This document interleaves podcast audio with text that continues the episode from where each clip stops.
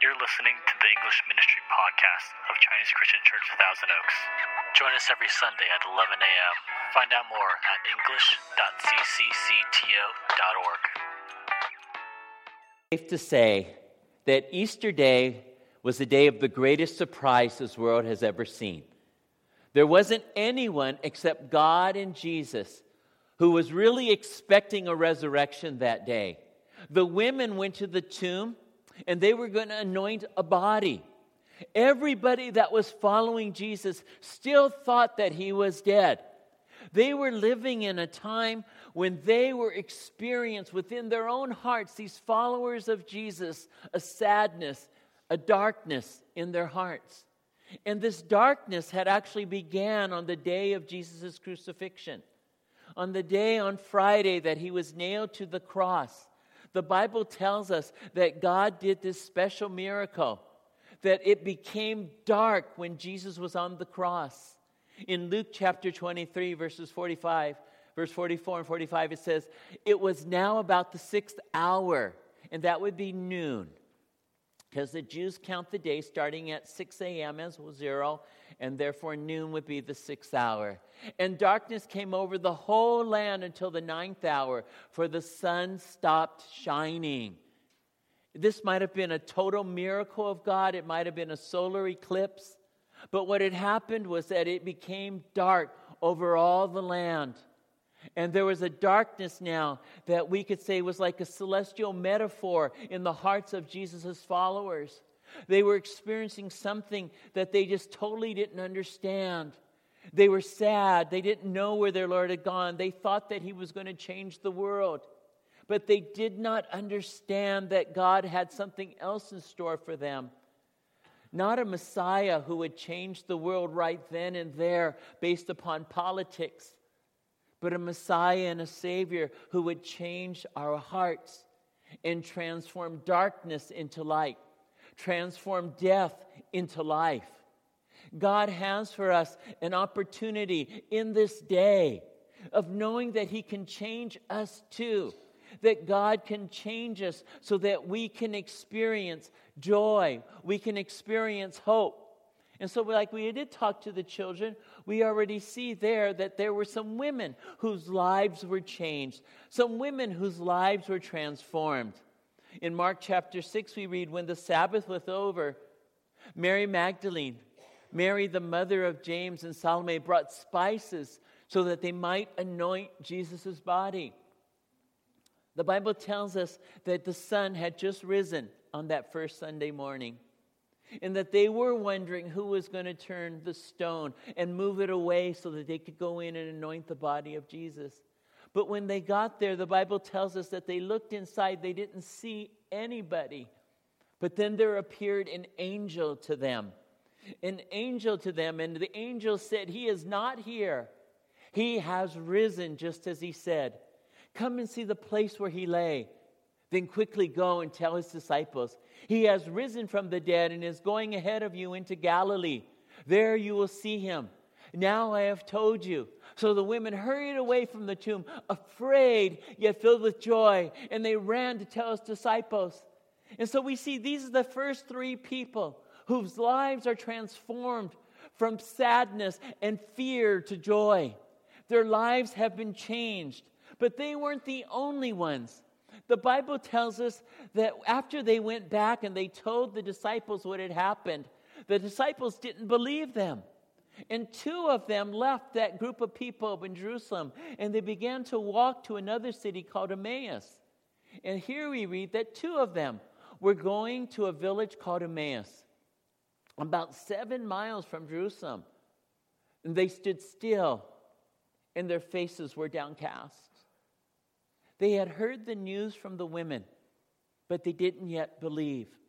They had heard the news from the women, and it didn't make sense to them. And so they left, and these two are walking along the road, and they're talking about what had happened. They're remembering what happened on Friday, and their hearts are downcast. But Jesus comes up to them. Jesus, the risen Lord, comes to walk with them. They don't know it's Jesus. They don't understand. They weren't expecting him to be there. And Jesus is talking to them. And Jesus asks them, Why are you so sad? And they say, Are you the only one who doesn't understand what's happened? There was a man that we thought was going to be our Savior. We thought he was going to be our Messiah. But people crucified him, they punished him, they killed him, and then they put him into a tomb. And there he lay. But now, this morning, our women came to us and they told us that he's not there, but he's alive. And Jesus talked to them. Again, they don't know it's Jesus. But Jesus talks to them from the Old Testament and teaches them that this is what had had to happen that the Savior had to suffer for their sins, but that he would rise again after three days. Jesus continued to talk to them and he walked with them. And they began to feel something different going on inside. They finally reached the village of Emmaus, and these two men were going to go inside into the house that they were headed towards.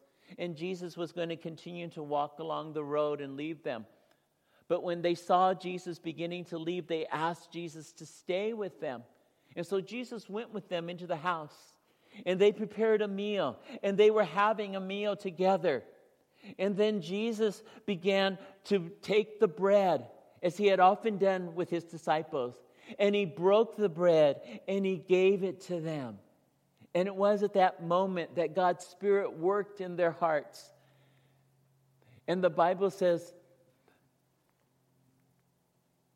their eyes were opened and they recognized him, and then he disappeared from their sight. They asked each other, Were our hearts not burning within? And as Jesus spoke to them, their downcast hearts began to be warmed. Their downcast spirits began to be uplifted. And then when Jesus took the bread and he broke it, it was so familiar to them. And God opened up their eyes. And now their burning hearts were ablaze and they had themselves also been changed. And so now we have not only these three women, but we also have these two men whose lives were transformed because they met Jesus. God wants our lives to be transformed. He wants our lives to be different. He wants our lives to reveal the goodness of His grace and of His power. And so we're going to look more carefully now at three other men whose lives were changed because Jesus met them after he had died, because Jesus showed himself to them before he was sent back to heaven. And what we're going to see is the life of Peter, who had denied his Lord. But now Jesus was going to transform him into a man of complete, undying devotion. And then we're going to look at Thomas, who we know is famous for doubting. But we're going to see how when Jesus appears to Thomas, his doubts are wiped away and he turns into a man of great faith, a man of worship. And then we're going to look at John, who had been at the cross when Jesus was crucified, whose last picture of Jesus was one of death and of suffering. But now, when he meets the risen Lord, he is transformed into a man who is going to preach about life and who wants others to know about this life. God wants our lives transformed like theirs. God wants your life to be changed and my life to be changed, even today, to be better. Years ago, um, these toys came out, and now they're famous for movies. So you know what they are, right? What are they? They're Transformers. I remember when my kids were little, Transformers came out, and they were really fun. I really liked playing with them. And, um, and so they would come and they'd come in different forms. So, like, these were like cars, so they might be cars, they might be a truck. And then they transform into some kind of robot or some kind of monster or some kind of superhero. And so they might be any different things. They could be a boat and it's transformed, it could be a dinosaur and it's transformed. And this was something that I enjoyed playing with my kids, and it helped to imagine things of changing, of being something different than you really are. Let me ask you this if you could be transformed, if you could be transformed, Where would you want to be changed? What would you want to be? Where in your heart do you see a place, maybe like Peter, as we look at his life, where he had felt an absolute failure in life? And maybe out of all of the disciples, Jesus' sadness, I'm sorry, Peter's sadness and Peter's darkness was the deepest of all. Because not only had he seen his Lord crucified and dying, he had denied Jesus openly. He had denied his Lord. Three times he told people, I don't know Jesus. I don't know this man. And the third time he even said it with a curse I do not know this man. But then his heart was broken. And he was in deep distress and probably depressed. But Jesus loved Peter as he loves us. And Jesus met with Peter. And after Peter met with Jesus, his life that had been one of a denial was now turned into one of the greatest devotion. In our lives, denial or failure may look in many different forms. Maybe we've once made a commitment to the Lord, but now we're not really walking very close to Him. Maybe once we made a promise to God, but we never fully kept it. Maybe we've fallen over and over and again to temptation and fallen into sin.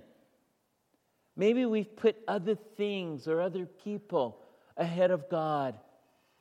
We know that we haven't been what we ought to be.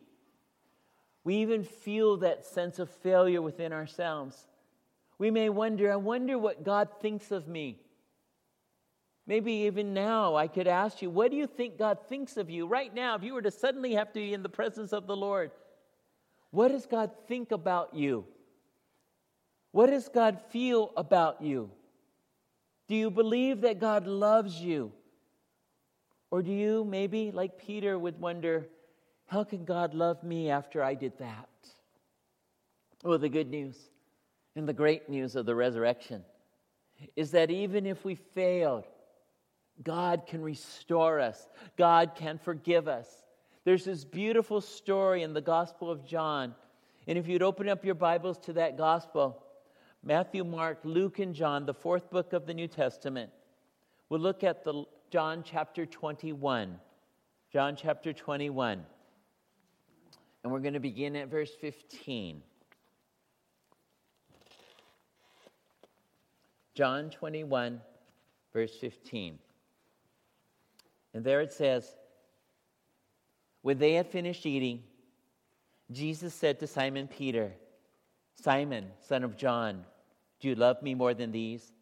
He said to him, Yes, Lord, you know that I love you. And he said to him, Feed my lambs. There was a time when Peter said that, Lord, even if all these other people, they, all the other disciples desert you, I never will. He had proclaimed as if he had loved Jesus even more than them. But now Jesus was asking him, Really, Peter? Really? Do you really love me more than all these? Do you love me more than all these other disciples, all these other people? And do you love me above your fishing? Do you love me above even your own life? And Jesus says, Peter says, Yes, Lord, you know that I love you. And then Jesus says, Peter, I want you to feed my lambs. And then in verse 16, Jesus says to him a second time, Do you love me? He said to him, Yes, Lord, you know that I love you. He said to him, Shepherd my sheep. A second time, Jesus asked Peter, Do you love me? A second time, Peter says, Lord, you know that I love you. And Jesus gives him a job, he gives him a commission. And he looks into his life and he sees the appropriate abilities of Peter. and he says to him, I want you to be a shepherd to my sheep. And then in verse 17, Jesus said to him a third time, Do you love me? Peter was hurt because Jesus asked him the third time, Do you love me? He said to him, Lord, you know all things. You know that I love you. And Jesus said to him, Feed my sheep. So, three times, Jesus asked him, Do you love me? Three times Peter had denied his Lord. Three times Peter is now able to proclaim the faith and the love that he has. He is able to say that I love you, Jesus, just the way I am, because Jesus is saying to him, I love you, Peter, just the way you are. God loves us just the way we are. The question is can we love Jesus just the way we are? Just the way we are, that we don't have to be somebody more holy, more perfect. But we can come just the way we are. We don't need to try harder, but we just come and have a relationship with Him. That Jesus would turn our failures into successes, Jesus would turn our denials into devotion. We too, like Peter, can meet Jesus by confessing our sins and coming to Him in this relationship where Jesus says, Will you love me even as I love you? God loves us, and we can love Him too. The second person that we want to look at is Thomas. And Thomas, as we know, is one that is famous for doubting, and so much so that he's called Doubting Thomas. But we might actually look at him and we might actually call him a different name. I think maybe we should just call him Honest Thomas. Because Thomas is willing to express what's in his heart and in his mind. And he had doubts. In John chapter 20, if you turn there with me, John chapter 20, verse 25. And I want to read through verse 29. But he said to them, and this is Thomas, unless I see the nail marks in his hands and put my finger where the nails were and put my hand in his side, I will not believe it. What had happened was Jesus had appeared to all of the disciples. He had shown himself to be alive. But Thomas happened to not be there at that time. Jesus had appeared to all disciples on that first resurrection Sunday. And they told him, Thomas, Thomas, Jesus is alive. And even though all of Thomas's best friends were there, he had a hard time believing it. In fact, he was honest and he said, I won't believe it. I can't believe it unless I see the nail marks in his hands. But then a week later, verse 26, it says, his disciples were in the house again, and Thomas was with them. Though the doors were locked, Jesus came and stood among them and said, Peace be with you. Then he said to Thomas, Put your finger here. See my hands. Reach out your hand and put it into my side. Stop doubting and believe. Thomas said to him, My Lord and my God. Then Jesus told him, Because you have seen me, you have believed. Blessed are those who have not seen and yet have believed. Doubt is a very real part of faith. Everybody who's had faith at some time has also had doubt. Doubt isn't something that keeps us away from God but actually can be an invitation from God to come to Him. Even as Thomas was invited by Jesus to come closer and to look at his wounds. There's a famous picture painted by Michelangelo Caravaggio back in 1601. And it's a picture of Thomas and some of the other disciples. And Jesus is saying, Go ahead, Thomas. Look into my side and look at the nail marks on my hands. Go ahead and touch them if you need to, because I want you to stop doubting and believe. We too can come to Jesus with our doubts. We too today can come to Jesus and acknowledge, Lord, I'm having a hard time believing. But Jesus would say, But come, give me a chance, come to me. Here's another picture inspired by that original one, painted recently, I think in 1990, by John Granville Gregory. A more modern rendition of the same painting by Caravaggio that shows us that even today, we too can come to Jesus, even if we have our doubts. We too are invited by Jesus to come and to be near to Him and to seek Him and to know if He's real. Again,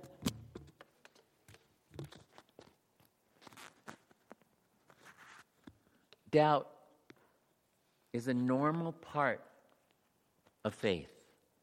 One of my favorite authors, Frederick Buechner, says this If there was no room for doubt, there's no room for me. He understood that there's a place of doubt in many people, and I think every person's heart, that wonders is what God's saying true? Is what Jesus did real? But there is a realness in Jesus. And he will show himself to us. And Thomas was able to express the words that we too can express to him. We can tell Jesus that we have our doubts. It's okay. Thomas teaches us that we can confess our doubts. And it was when Jesus revealed himself to Thomas that Thomas said the most clear statement that we have that Jesus Christ is God when Thomas said to him, My Lord and my God. My Lord and my God. It is sometimes through doubting that we come to greater faith and that we express to the Lord the things that we feel and the things that are hard so that He can reveal Himself to us, that we can know that He is Lord and we can know that He is God. In fact, there was a man who wanted Jesus to perform a miracle for him. And he said, Lord, if you can do this, do it for me. And Jesus says, If, if I can. And the man says, Lord, I believe. Help me in my unbelief. And Easter is a time where we can come to God with our doubts and say to Him, But God, but Jesus, please show yourself to me. I do have a mustard seed of belief but reveal more of yourself to me that I might believe and that I might live and that I might know you as you truly are, that I might experience your resurrection life, that I might know the transformation that comes to a heart because of who you really are. Lord, I believe. Help my unbelief. Thomas helps us to understand that even our doubts can be wiped away and turned into a life of faith and worship. The third person that we see is the disciple that the Bible says this is the disciple that Jesus loved, and his name is John. In John, as we said before, he had seen Jesus last time at the cross. But now, meeting Jesus transforms that death into life. In John chapter 19, 33 to 35, we see John at the cross. And there it says, when they came to Jesus and found that he was already dead, they did not break his legs. Instead, one of the soldiers pierced Jesus' side with a spear, bringing a sudden flow of blood and water. The man who saw it has given testimony, and his testimony is true. He knows that he tells the truth, and he testifies so that you also may believe that Jesus on the cross was dead, and John knew it. And he says, I want you to know. And I want you to know that I'm telling you the truth. I want you to believe that Jesus had died. The author of Hebrews says to us, since the children have flesh and blood, he too shared in their humanity so that by his death he might destroy him who holds the power of death, that is the devil, and free those who all their lives were held in slavery by their fear of death. God wants us to know that we don't need to fear death. John wanted us to know that Jesus had died. But that there was something better that was still to come. The writer of Hebrews tells us that Jesus became this person. Jesus took on flesh and blood so that he could destroy death, he could destroy the devil, he could conquer sin, and he could free us from the fear of death that we can look forward to being with him forever. In John chapter 20, verse 31, John then says, But these things are written that you may believe that Jesus is the Christ, the Son of God, and that by believing you may have life in his name. That God offers to us life in Jesus. That God offers to us a life from the dead. That God offers to us a life from the places in our where we may feel a sense of darkness or even deadness within. God wants us to believe and Easter is the best time to believe that God has the power to overcome all the trials, all the difficulties that we face, but more than that, that God has the power to make our lives bright, that God has the power to turn darkness into sunshine. What does believing look like? C.H. Spurgeon, who is considered to be one of the greatest preachers who ever lived, said this Let us think for a moment of Jesus as a sun to us. As the Sun is the center, so is Christ. As the sun is the fountain from which light, life, and heat perpetually flow, so is the Savior. Let him have this place in your hearts. There enthrone him. Establish him as the central sun, and let Him rule your entire being, enlightening your understanding, warming your hearts, filling your powers, passions, and faculties with the fullness of His presence. Emmanuel is God's presence with us. The reason Jesus came on that star filled night at Christmas was so that he might die and that he might rise as the Son of righteousness, that he might offer to us the fullness of his presence to us now but what do we do with that? It is our choice that we can, as Spurgeon says, make Jesus the center of our lives. We can make Jesus the center of our lives to believe and to have all the things that God wants us to have. So that, like Peter, we can know that Jesus loves us and forgives us as we come to Him. And that, like Thomas, we can know that Jesus accepts even our doubts and we can still come to him. And like John, we can know that Jesus has conquered sin and death and that the resurrection is true and we can come to Jesus. Easter Sunday, Resurrection Day, is the greatest day of history, the most important day of our faith that Jesus came back to life. And it is an invitation to all of us to believe that whatever we're facing, whatever we may face, whatever we're going through, that God is with us and that He is alive. And that He invites us into this relationship of love and of faith and of hope that we too might have a brightness to ourselves. And that this is what God would have us to have for all the rest of our lives.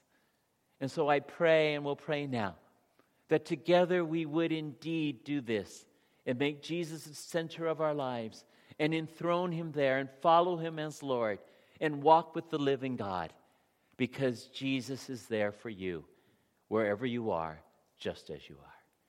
Let us pray. Heavenly Father, we thank you for this time and for your love. And Lord, we pray that even as we celebrate Easter today and we're reminded of the resurrection, that we would know its application to us.